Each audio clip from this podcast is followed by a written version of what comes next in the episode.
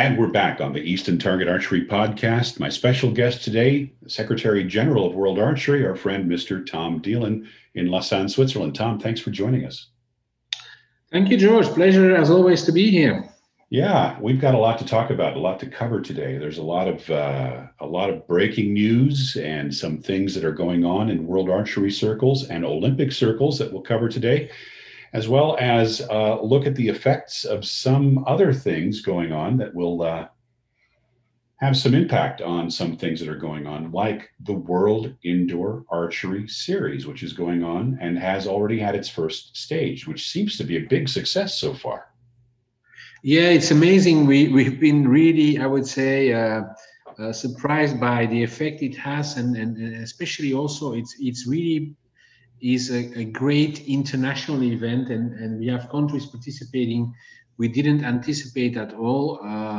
We are looking at 93 countries, and we passed 4,500 entries already for next weekend, and we will see what the final number will be for this one. But I, knowing that last time entries came in quite late for some people, I wouldn't be surprised if we break 5,000 for next weekend. That is incredible. I mean, I think we can say unequivocally that that is the largest participation in any single tournament that I've ever heard of. Yeah, I'm not sure if we can call it a tournament, knowing that it's done over the world, but for sure it is amazing, the numbers. And also the numbers, I would say, from certain countries is even more amazing. It is clear we see the countries where certain restrictions are still in place that are not able to compete. I give the example, for instance, of Great Britain. We have 140 entries, but I'm convinced that if the restrictions would be lifted and people could go to their clubs or to their ranges, there would be many more. But what is the two countries that really, I would say, amaze me are Indonesia, 450 entries, and Malaysia, 533 entries, which is the biggest country in number of entries. And finally, we start to understand why Malaysia always has great figures in terms of viewership at the Olympic Games, because there is definitely a lot of activity in Malaysia. That is a surprise to me. I would not have anticipated those two countries as being the big participants in an indoor event particularly, but yeah, club archery, go ahead. Yeah, and this is the question we're asking, because definitely I'm not shooting indoor as such, and it's a discussion I had already with some people, and is the 18 meter round an indoor round or not? And this is perhaps one of the conclusions we will have to draw going further, is perhaps we should remove the whole, I would say, indoor specification for 18 meters, because it's definitely a round that is available for all kinds of levels, and it's in the end it's irrelevant if it's indoor or outdoor. Well, and in fact, you might argue that there might be an advantage to shooting it indoors, and perhaps a small disadvantage to shooting it outdoors. But at the end of the day, it's archery at 18 meters, whichever cover they have or don't have, it doesn't really matter, as you point out. So it's amazing that those two countries are the two biggest entry countries for next weekend, and it shows that it doesn't matter if it's indoor or outdoor, you're shooting 18 meters. It also shows that people are really eager to participate in world archery level events. I think that is very clear. Absolutely. Now it is clear that people are hungry for competitions, even if I would say some of them would like to have physical on-site competitions, but at least with the online tournament, we have an alternative, and it's working. So far, the World Series was intended to be a combination of online and smaller live events, but we've had some recent developments. Those of you who listen to the podcast know that Bruce Cull and the NFAA have had to make some changes to the plans for Vegas this year. And now we learned that there will also be some adjustments for the Nîmes European Indoor. Can you tell us the impact of those calendar changes and those event, shall we say, reconstructions on the original plan for the Indoor Archery World Series? For the Indoor World Series as such, it doesn't have a real impact so far, in the sense that, so the individual ranking was going to take the results, of course, of those two events you mentioned, Nîmes and Vegas. So there might be, I would say, less archers in the end participating in that individual ranking as such. But the clear decision was already taken before the start of any of the tournaments that this year there wouldn't be no Indoor World Series final. The only thing that we had had planned and still have planned is a team final competition that was scheduled to be after the whole season was finished, and that is still planned to go on. Because that's as an in-person event, is that right, Tom? That as an in-person event, but not necessarily in the same location. The idea is to see how much we can regroup people in certain locations, but it will be run like the tournament we did in May and June with remote production and remote setup, if we can't bring people in the same venue as such. The changes we had to do was, for instance, the first event that was scheduled in Lausanne, we had to move it from a normal tournament to an invitational tournament and take it to another part of Switzerland. But since we couldn't do it in Lausanne, the one next weekend on the 20th of December is planned in Lausanne. Now, so far we have authorization to do it, but things change from day to day. So we will see if we can have it on the 20th, but in any way, if we can't do it again, it's not the end of the world, because it's individuals as such for the individual ranking. The only sad part of it would be that we won't have any TV images, which we had for the first invitational. Then we had, following the move of Nîmes, moved the Lausanne normal event to the dates of Nîmes. Again, there I have no idea on what the situation will be in the weekend of the 15th of January as such.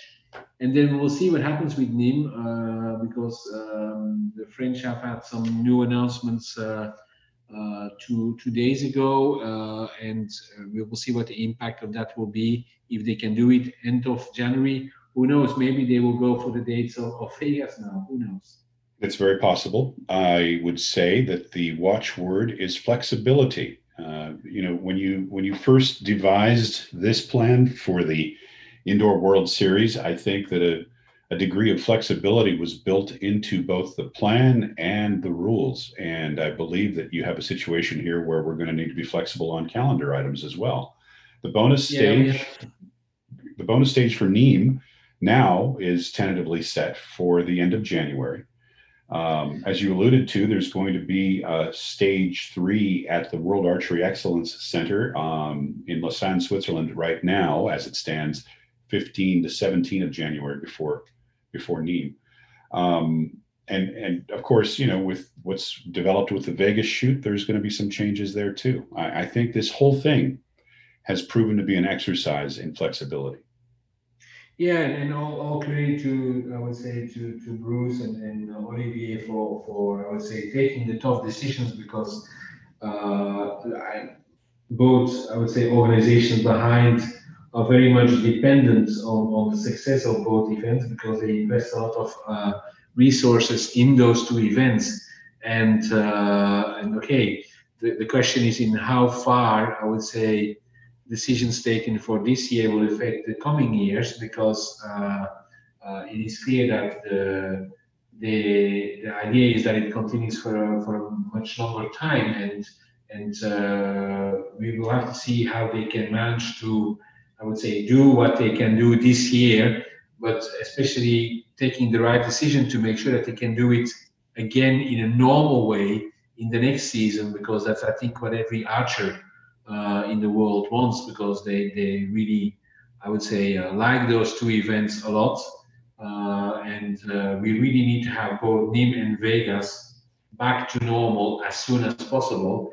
And if that means making certain decisions, tough decisions this year, well, then that's what has to be done. Yes, I think that that is absolutely the consensus from archers and participants in these events, is we want to be back to normal events where people can get together and shoot safely. And I also think that, you know, if you look at social media and some of the things people have said, they're saying things like, well, it would have been better to just cancel Vegas. And I disagree. I think that having this sort of compromise event gives the groundwork for us to have the real event next year. If we don't do that, the danger is that we lose infrastructure, we lose the ability of organizations to have live events once things restart. No one is going to suggest that this is the best way to do archery, but it is the only way right now. Yeah, and I think there is two other factors, like you said, the wish of people to continue organizing. I talked with some federations, and organizers that have been doing it for years, and I'm organizing locally an event as well. And okay, you ask yourself the question.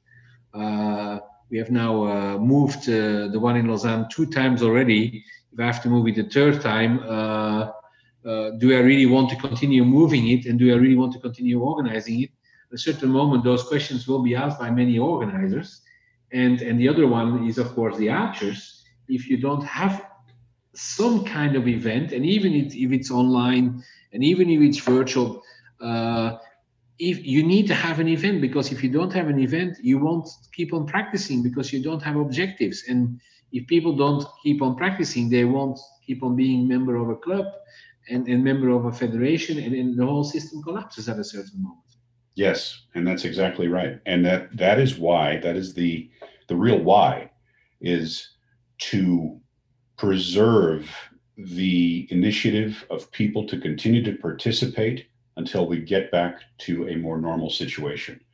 And I think, you know, with some of the news going on regarding the availability of vaccines and some other things, that there is reason for us to be hopeful that as we get into the summer, we will potentially see how things go. Now, you know, as we've learned, there's no telling, but for sure, we need to stay hopeful and stay positive about this, and continue these efforts, because it is what the archery family around the world needs at this time. Absolutely, and I think you mentioned vaccines, and these vaccines. There's also, I would say, the medical profession getting more and more information on what is a real issue and what is not, and okay. I'm meeting every day people that have had the COVID infection, and some have been, I would say, only a few days, I would say, with less energy, and some other people unfortunately have passed away, and it's not something only about age. It's about probably the DNA of the person, the way it was, the infection happened, and so on and so on. So, but I think more and more we will have clarity. And like you say, there is the vaccine. And for sure, I can tell you, the moment it's available, I will take it. Because it is too important to get back to normal situation. Absolutely. And I think that, you know, I mean, you and I both know some archers who've had it and thankfully have recovered. And some other people have been impacted more severely. And like you say, it impacts different people very differently. And I think that once there is a clear path to getting out from under this, we all need to do our part to do what we can to assist with that. And that, you know, that's going to mean different things in different places. But, you know, we're doing what we can to try to keep the sport going right now. And I think that's, you know, that's obviously the focus. We're not medical professionals, either of us, but I will say that there seems to be positive step forward here. So that's a very positive development. And that is actually a reasonably good segue to the next portion of our discussion, which is the recent visit to Tokyo of the president of the International Olympic Committee, Mr. Thomas Bach, who has had a successful visit to Tokyo. He went through quarantine for a period of time and then was able to go around Tokyo looking at the venues and I have the impression that in spite of the current surge in the cases in Japan, President Bach has expressed confidence that things are moving forward in a positive way for the Games. Absolutely. I think today I would say there is no discussion anymore. Will there be games or not? I think that is not up for discussions anymore. There will be Olympic Games. There will be Paralympic Games in Tokyo. So that I think is that discussion is over. The only question is what type of games we will have. And there, Tokyo has made enormous steps forwards in terms of looking at how athletes and people in the Olympic Village, like coaches and team leaders, will be taken care of. And I think as we are probably athletes listening to this, you should not be, I would say, afraid of what will happen in Tokyo if you are going to Tokyo. I think from that point of view, everything is really taken care of as such. We have made some small, I would say, changes. For instance, we will have one archer per target. We, of course, will have to wear masks everywhere we go. There will be certain restrictions in place. For instance, a very simple one is that public transport should be avoided. And okay, there will be things that will not be happening like normal. I think one of the things that we have the habit of at Olympic Games is, okay, when someone wins a medal, there's a big celebration in this respective house of the NOC concerned. I think those things will be much more limited or not existing as such.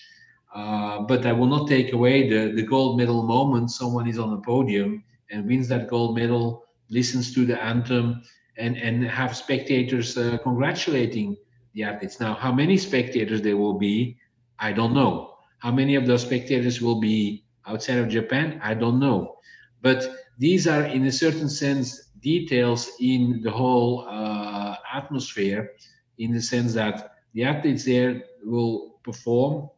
The ones that perform better than others will win the gold medal. And then they will be able to go home and celebrate with their friends and family that gold medal that they worked for 5 years this time, and will be able to celebrate that, and then or retire or start thinking about Paris. Absolutely. You know, President Bach said that the IOC will arrange to ensure vaccination of participants and visitors before arriving in Japan, but he also pointed out that it would not be a requirement for Games participants.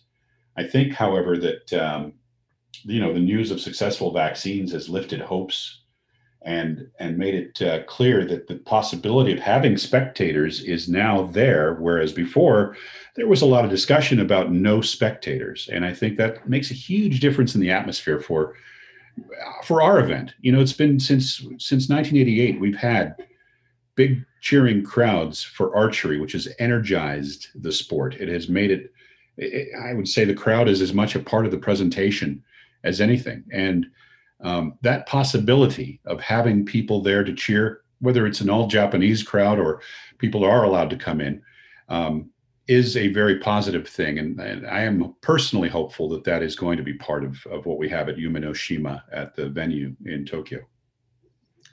This is the good news. I have one more year to learn that name without being I would say, insulting the Japanese. So that's the good thing, that I can work on my Japanese pronunciation of Dream Island for one more year. I'm happy to help, Tom. all jokes apart, no, I think this is true. Spectators in the stands is important. Now, let's face it, if it is 3,000 instead of 4,000, that won't make a huge difference. Absolutely. Except, of course, in terms of, I would say, giving the possibility for people to get a ticket, which would be a shame that some people that want to see it won't be able to see it. But on the other hand, the most people that watch the games are on television, and for sure, broadcast will do a fantastic job to make sure that those games happen and are seen worldwide.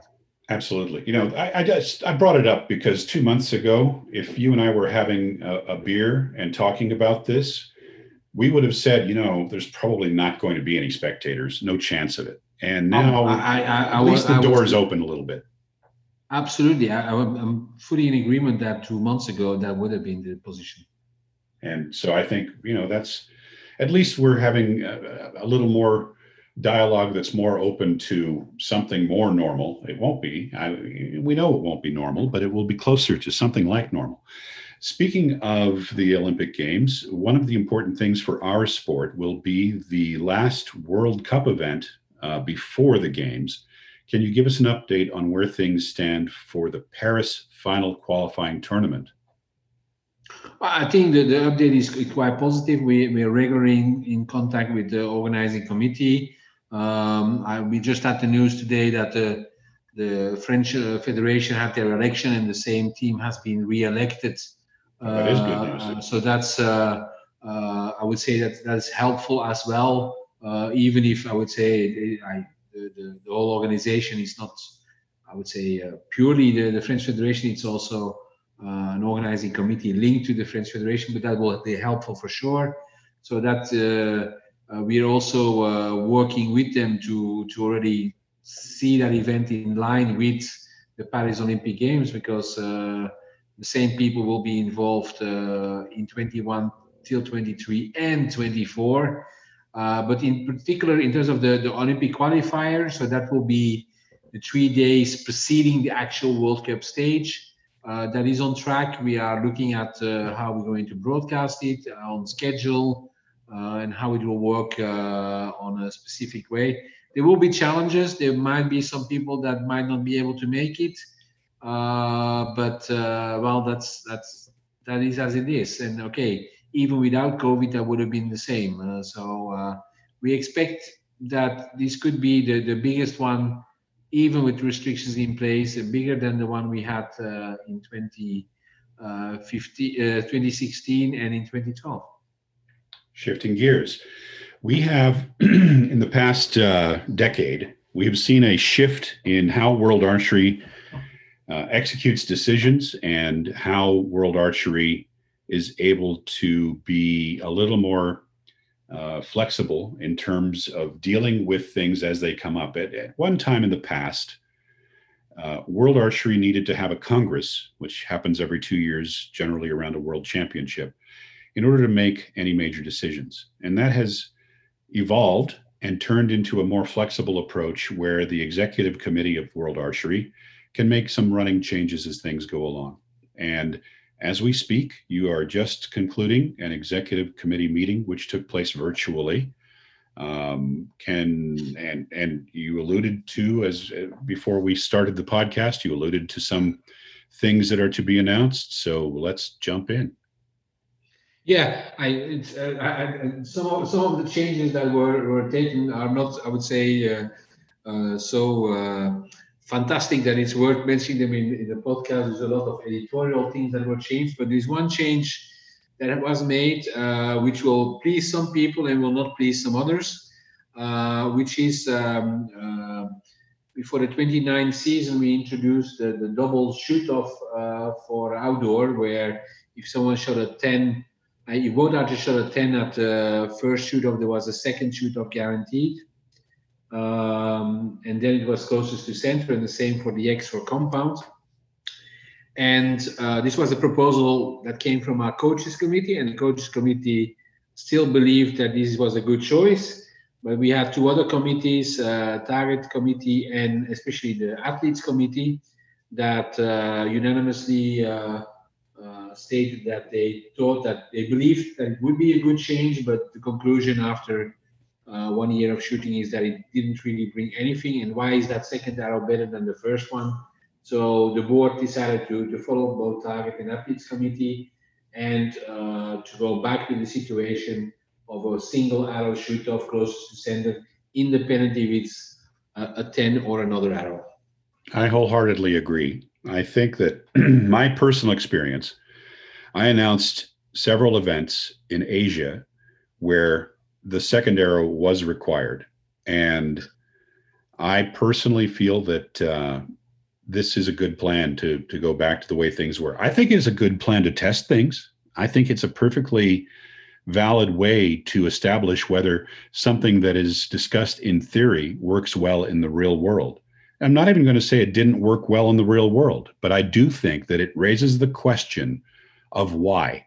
If you have an arrow that's a liner 10 and an arrow that's in the middle of the 10, and then you have to shoot again, that raises the question of why. And I think that that sounds like a very good decision.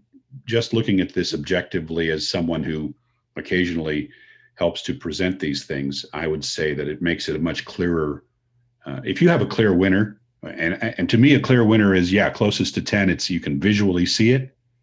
That's, I think, reason enough to call a winner at that point. So it sounds like a well-considered, you know, it was well-considered to try it, and I think it's well-considered to go back to the way things were.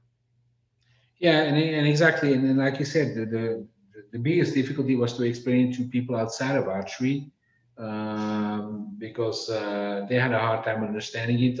They understand the concept of a shoot-off, but the concept of a double shoot-off in case that, that didn't work. So it's something that, okay, like I said, we had to test it. There was good reasoning behind why it is being done, but sure. We see that the conclusion is that we will remove it.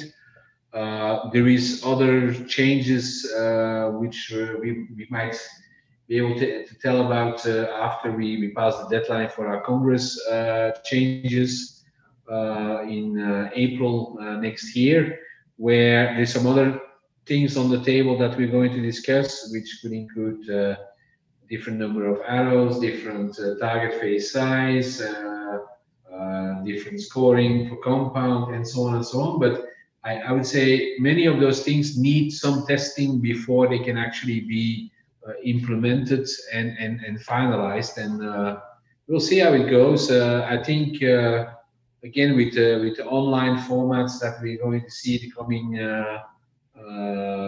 days, we might see also some inputs on what makes sense and what doesn't make sense. Another thing that we decided, which is something of a first initial step towards that, is that we approved a change or an addition to our rule book that establishes the whole aspect of virtual, online, and e-sport into our rules. And I think this is something that will take some importance towards the future, in terms of that we could have at some stage an online world championship. So that's a potential that could be there to perhaps be a little more on the recreational side on some level, or do you think it would be a premier event where you'd have the top shooters participating? Too soon to tell. I think it's, some of you might be aware, last Wednesday, there was the first virtual cycling world championships, and the winner has won the same rainbow jersey that world regular championships give to the winner. And it was on a platform, an electronic platform, with people on bikes at home, and there's a men and a women world champion, and let's see what we as archery can do similar to that. Tom, I want to thank you for joining us on the podcast today. There's a lot still going on. It's still a fluid situation, and so I hope you'll be able to join us again soon as things continue to develop, and hopefully in a really positive way. Absolutely, and I think the message clearly is archery is continuing, and I can imagine that, like many of us wanted to meet in many events next year, and well, unfortunately it won't be in things like Vegas, but having said that, for the moment it's virtual, and then in reality, as soon as things are back to as normal as possible. And that is the real message. We want to get back to in-person archery as soon as possible and as safely as possible. Tom Dielen, thank you for joining us. Thank you, George.